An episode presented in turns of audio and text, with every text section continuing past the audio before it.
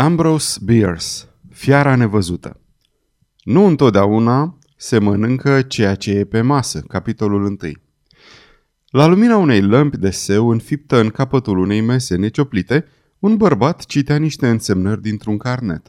Era un vechi carnet de socoteli foarte uzat, iar scrisul părea că nu e foarte citeț, deoarece omul apropia din când în când pagina de flacăra lumânării pentru ca lumina sa să cadă mai puternic pe ea. Umbra carnetului se proiecta atunci asupra unei jumătăți din odaie, întunecând un număr de fețe și figuri, căci în afara celui ce citea mai erau de față alți opt oameni. Șapte dintre ei ședeau rezemați de pereții din buștenii neciopliți, fără a scoate o vorbă, fără a se clinti și, încăperea fiind mică, destul de aproape de masă. Dar fiind întins un braț, oricare dintre ei l-ar fi putut atinge pe cel de-al optulea – care zăcea culcat pe masă cu fața în sus, în parte acoperit cu un cearșaf, cu brațele pe lângă trup. Acela era mort. Omul cu carnetul nu citea tare și nimeni nu vorbea. Toți păreau să aștepte să se întâmple ceva. Doar omul mort nu aștepta nimic. Din golul întunericului de afară pătrundeau prin deschizătura ce slujea de fereastră toate zgomotele veșnic stranii ale nopții în pustietate.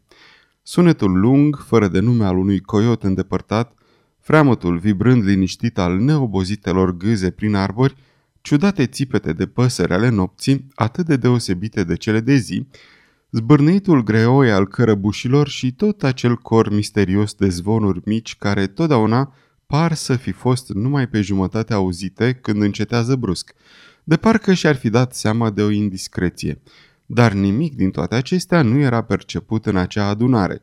Cei ce o alcătuiau nu prea erau înclinați a-și irosi atenția în lucruri fără importanță practică. Asta se înțelegea din fiece linie a fețelor lor aspre. Se înțelegea chiar și din lumina tulbure a acelei singure lumânări. Erau, evident, oameni din vecinătate, fermieri și pădurari.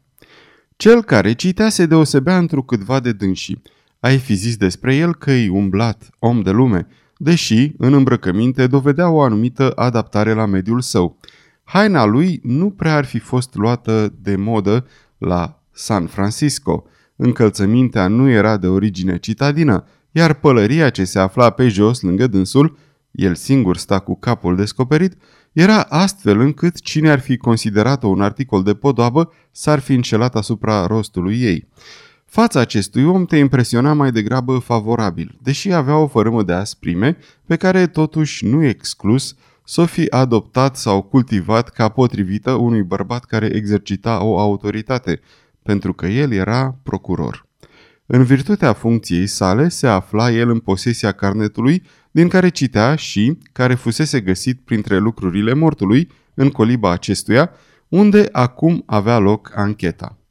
Când procurorul termină de citit, puse carnetul în buzunarul de la piept. În clipa aceea, ușa fu împinsă în lături și înăuntru se ivi un bărbat tânăr. Despre dânsul puteai spune cu certitudine că nu se născuse și nu crescuse la munte. Era îmbrăcat ca orășenii. Dar îmbrăcămintea era prăfuită, ca aceluia care vine din călătorie. Într-adevăr, se obosise mult pentru a putea ajunge la timp ca să asiste la anchetă. Procurorul înclină ușor capul. Niciunul dintre ceilalți nu salută. V-am așteptat, spuse procurorul. Trebuie să terminăm treaba în seara aceasta. Tânărul zâmbi. Îmi pare rău că v-am reținut, spuse. Am plecat nu ca să mă sustrag convocării dumneavoastră, ci ca să expediez ziarului meu o dare de seamă despre evenimentele din pricina cărora presupun că sunt chemat să relatez aici. Procurorul zâmbi la rândul său. Relatarea pe care ați expediat-o ziarului dumneavoastră diferă, probabil, de aceea pe care o veți face aici, sub prestare de jurământ. Voi proceda cum doriți dumneavoastră, răspunse celălalt cam repezit și roșind vizibil. Mi-am făcut relatarea în mai multe exemplare și am o copie după ceea ce am trimis. N-am dat-o drept știre pentru că e de necrezut, ci drept povestire literară. Poate figura ca parte din mărturia sub jurământ. Dar ați spus că e de necrezut. Acest lucru nu trebuie să conteze pentru dumneavoastră, sir, de vreme ce jur că relatarea este adevărată. Procurorul rămase tăcut câtva timp cu ochii în pământ. Bărbații care ședeau pe lângă pereții colibei vorbeau în șoaptă, luându-și rareori ochii de pe fața cadavrului. Curând, procurorul își ridică privirea și spuse Reluăm ancheta. Oamenii își scoaseră pălăriile. Martorul depuse jurământul. Cum vă numiți?" întrebă procurorul. William Harker. Vârsta? 27 de ani. L-ați cunoscut pe decedatul Hugh Morgan? Da. Erați cu el când a murit? Eram pe aproape. Cum de s-a întâmplat așa? Mă refer la prezența dumneavoastră. Îl vizitam aici ca să vânez și să pescuiesc, dar cei drept în parte și cu scopul de a studia caracterul și felul de a trăi, ciudat și singuratic. Părea un model bun pentru un erou de literatură. Eu scriu uneori povestiri. Iar eu le citesc uneori. Vă mulțumesc. Povestiri, în general, nu pe ale dumitale. Unii dintre jurați râseră. Pe un fundal sumbru, umorul se reliefiază mai puternic.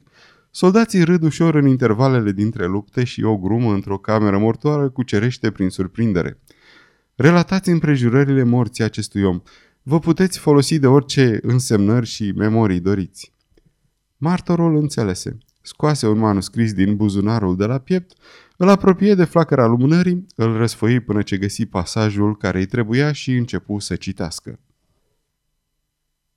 Capitolul 2 Ce se poate întâmpla într-un câmp de ovăz sălbatic? Abia răsărise soarele când am ieșit din casă. Ne duceam după potârnichi, fiecare cu câte o armă cu alice, însă amândoi cu același câine. Morgan spuse că cel mai bun loc era dincolo de o anumită coamă, pe care o arătă cu degetul și o străbăturăm pe niște urme prin șaparal, tufișuri spinoase. De partea cealaltă, terenul era relativ plat și înțesat cu ovăz sălbatic. Când am ieșit din desișul de arbuști, Morgan se găsea înaintea mea cu vreo câțiva iarzi. Brusc, auzirăm la o mică distanță în partea dreaptă și, înaintea noastră, un zgomot ca al unui animal ce ar fi tropăit prin tufișurile pe care le vedeam agitându-se puternic. Am stârnit un cerb, am spus eu. Ce bine era să fi luat o carabină. Morgan, care se oprise și supraveghea pătimași tufișurile agitate, nu spuse nimic, dar trase cocoșul de la ambele țeve ale armei sale și o ținea pregătită pentru a ținti. Mi se păru nițel cam tulburat, ceea ce mă surprinse, fiindcă avea reputația că își păstrează o desăvârșită prezență de spirit chiar în momentele de primejdie neașteptată și iminentă. Haide, am spus, doar n-ai să înfigi Alice într-un cerb. A continuat să tacă, dar aruncând o privire asupra feței lui, când o întoarse ușor spre mine, fui izbit de intensitatea privirii sale. Atunci am înțeles că aveam de-a face cu ceva serios și întâia mea presupunere fu că dădusem peste un urs grizzly. Am înaintat lângă Morgan, trăgând din mers cocoșul armei mele. Tufișurile se liniștiseră și zgomotele încetaseră, dar Morgan pândea locul cu aceeași atenție încordată. ce acolo? Ce naiba e?" am întrebat. Fiara aia blestemată, a răspuns fără a întoarce capul.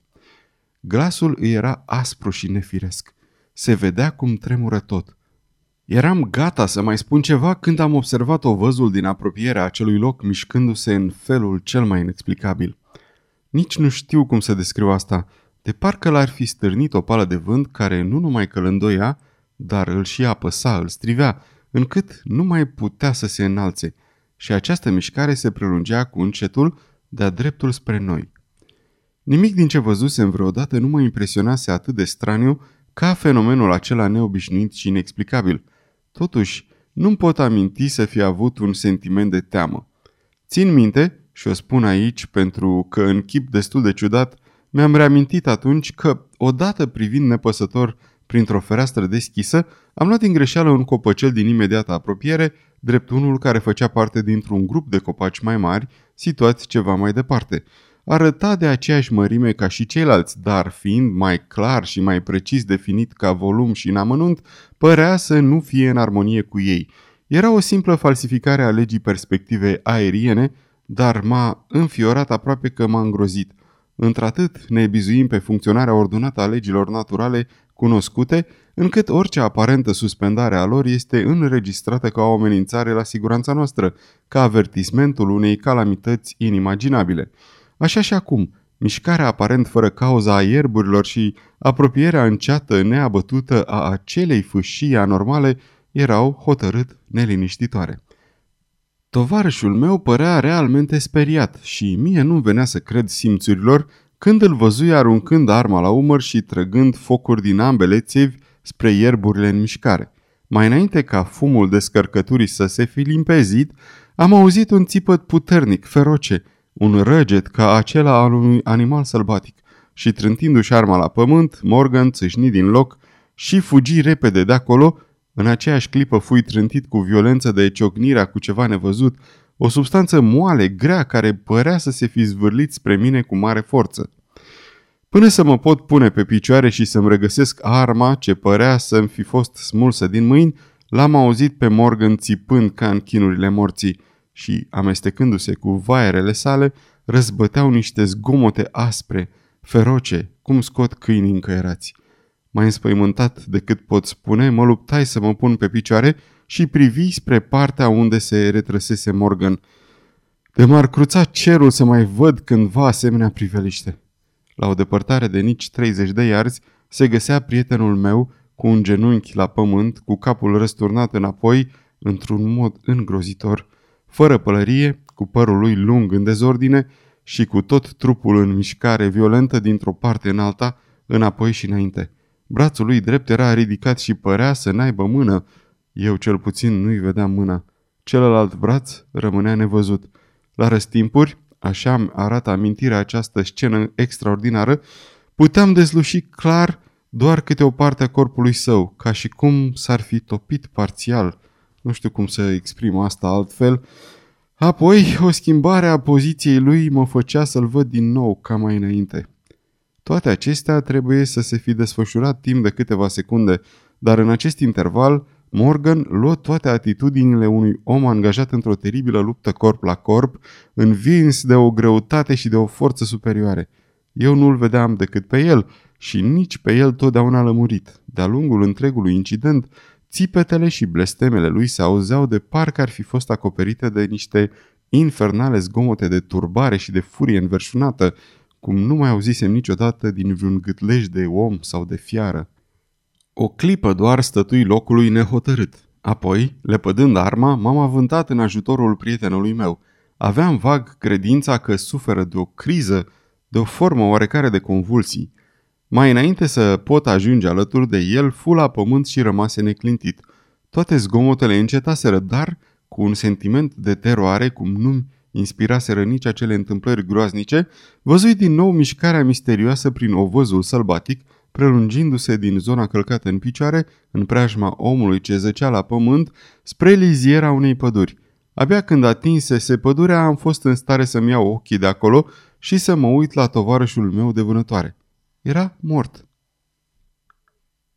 Capitolul 3. Deși gol, poți fi în zdrențe.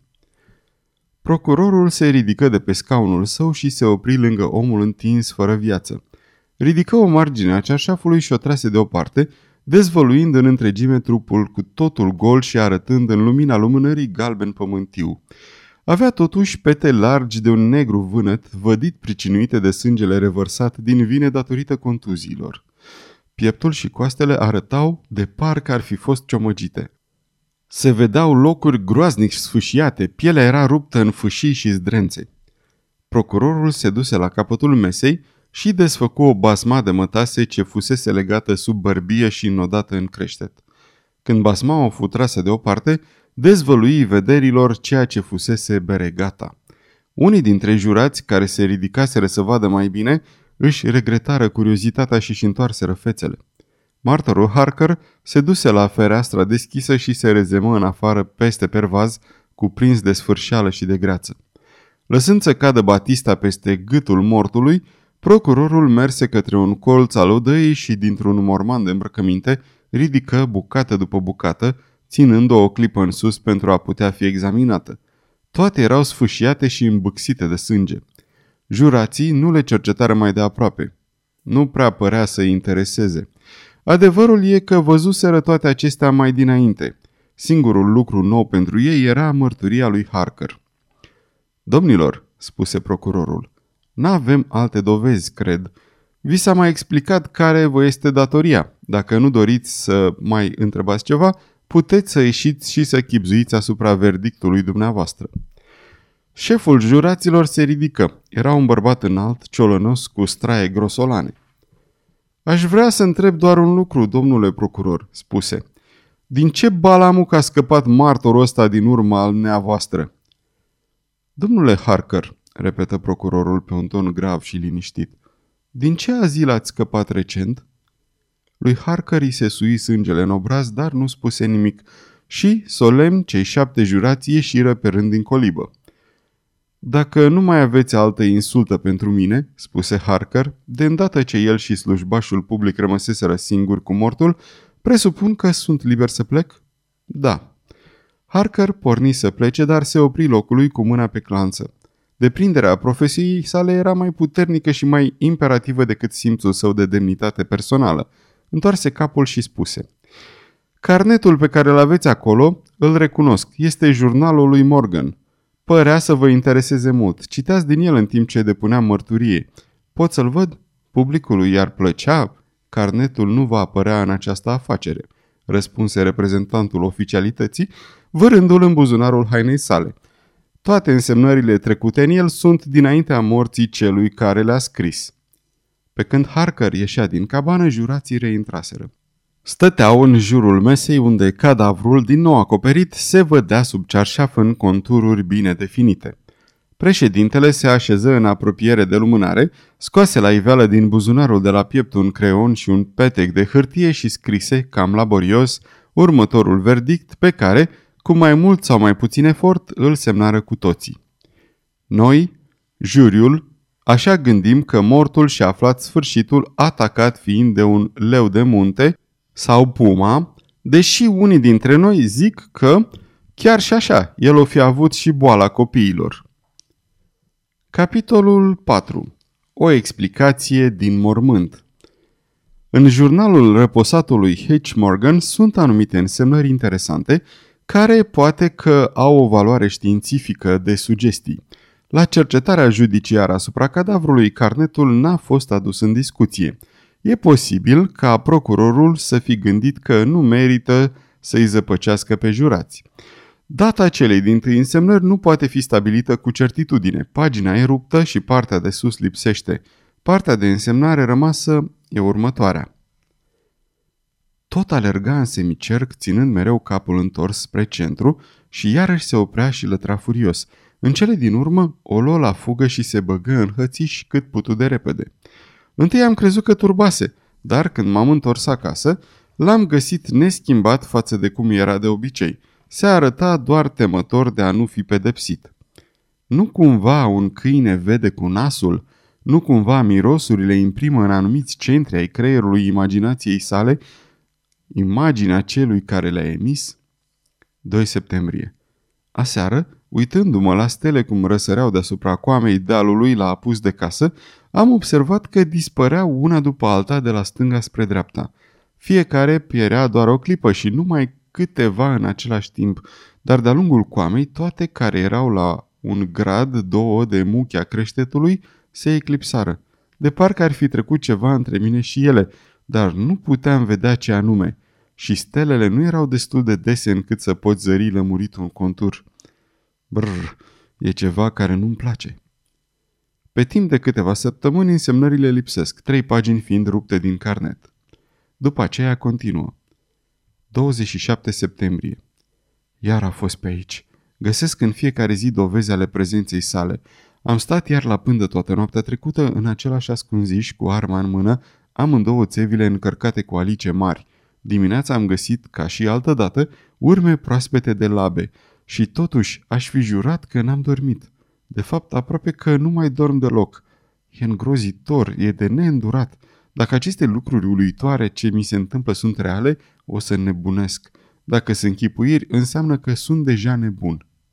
Aceasta este o înregistrare Cărțiaudio.eu. Această înregistrare a fost citită cu respectarea legislației în vigoare pentru www.cărțiaudio.eu.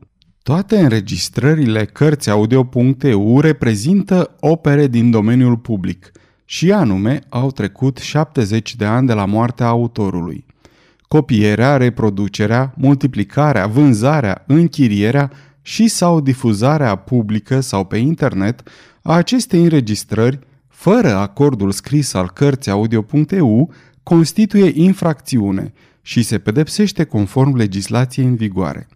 Pentru noutăți, vă invităm să vizitați www.cărțiaudio.eu și vă rugăm să ne susțineți pe canalul nostru de YouTube Cărți Audio, abonându-vă la el, dându-ne like și follow și dând share la înregistrările noastre.